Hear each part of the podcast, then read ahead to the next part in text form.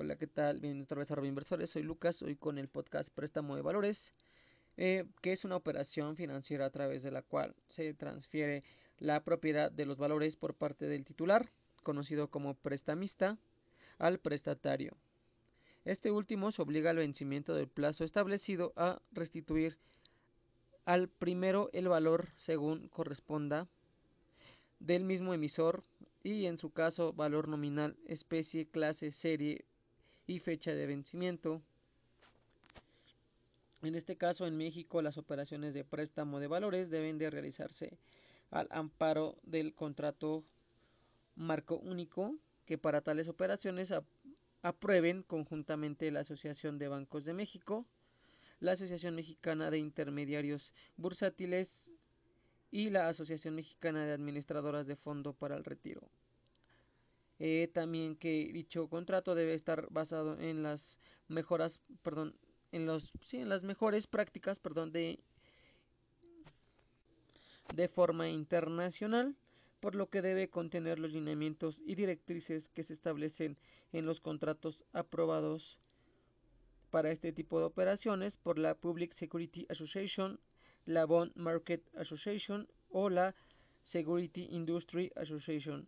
Asimismo, se debe pactar la obligación del, prestatario de garantizar las operaciones del préstamo de valores, así como el procedimiento a seguir en caso de que se suspenda la cotización en bolsa de los valores otorgados en préstamo o en garantía. Viendo que en un mercado líquido y profundo de préstamos de valores es fundamental para el desarrollo del mercado secundario de valores viendo que en particular el préstamo de valores es el vehículo más importante a través del cual los inversionistas institucionales pueden prestar sus valores obteniendo con ello un rendimiento adicional por realizar esta operación. Para los intermediarios financieros representa el instrumento más apropiado para pedir títulos prestados y así poder tomar posiciones cortas en algunos valores.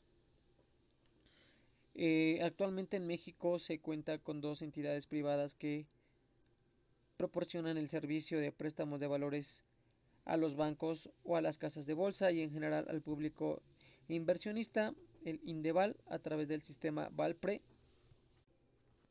y la casa de bolsa Axival o a través de Axipresval que está enfocada principalmente a inversionistas institucionales CIFORES, compañías de seguros y operadoras de fondos de inversión. Además, también se cuenta con la ventanilla de préstamos de valores de Banco de México, en la cual, a diferencia de las entidades anteriores, únicamente tienen acceso los formadores de mercados. Eh, lo mencioné en el podcast anterior. Tendremos un podcast especial para los formadores de mercados, donde explicaremos eh, más a detalle el tema. Y gracias por escucharnos. Y nuevamente bienvenidos a Robo Inversores y esperemos y podamos seguir creciendo como una comunidad para ayudarnos entre nosotros.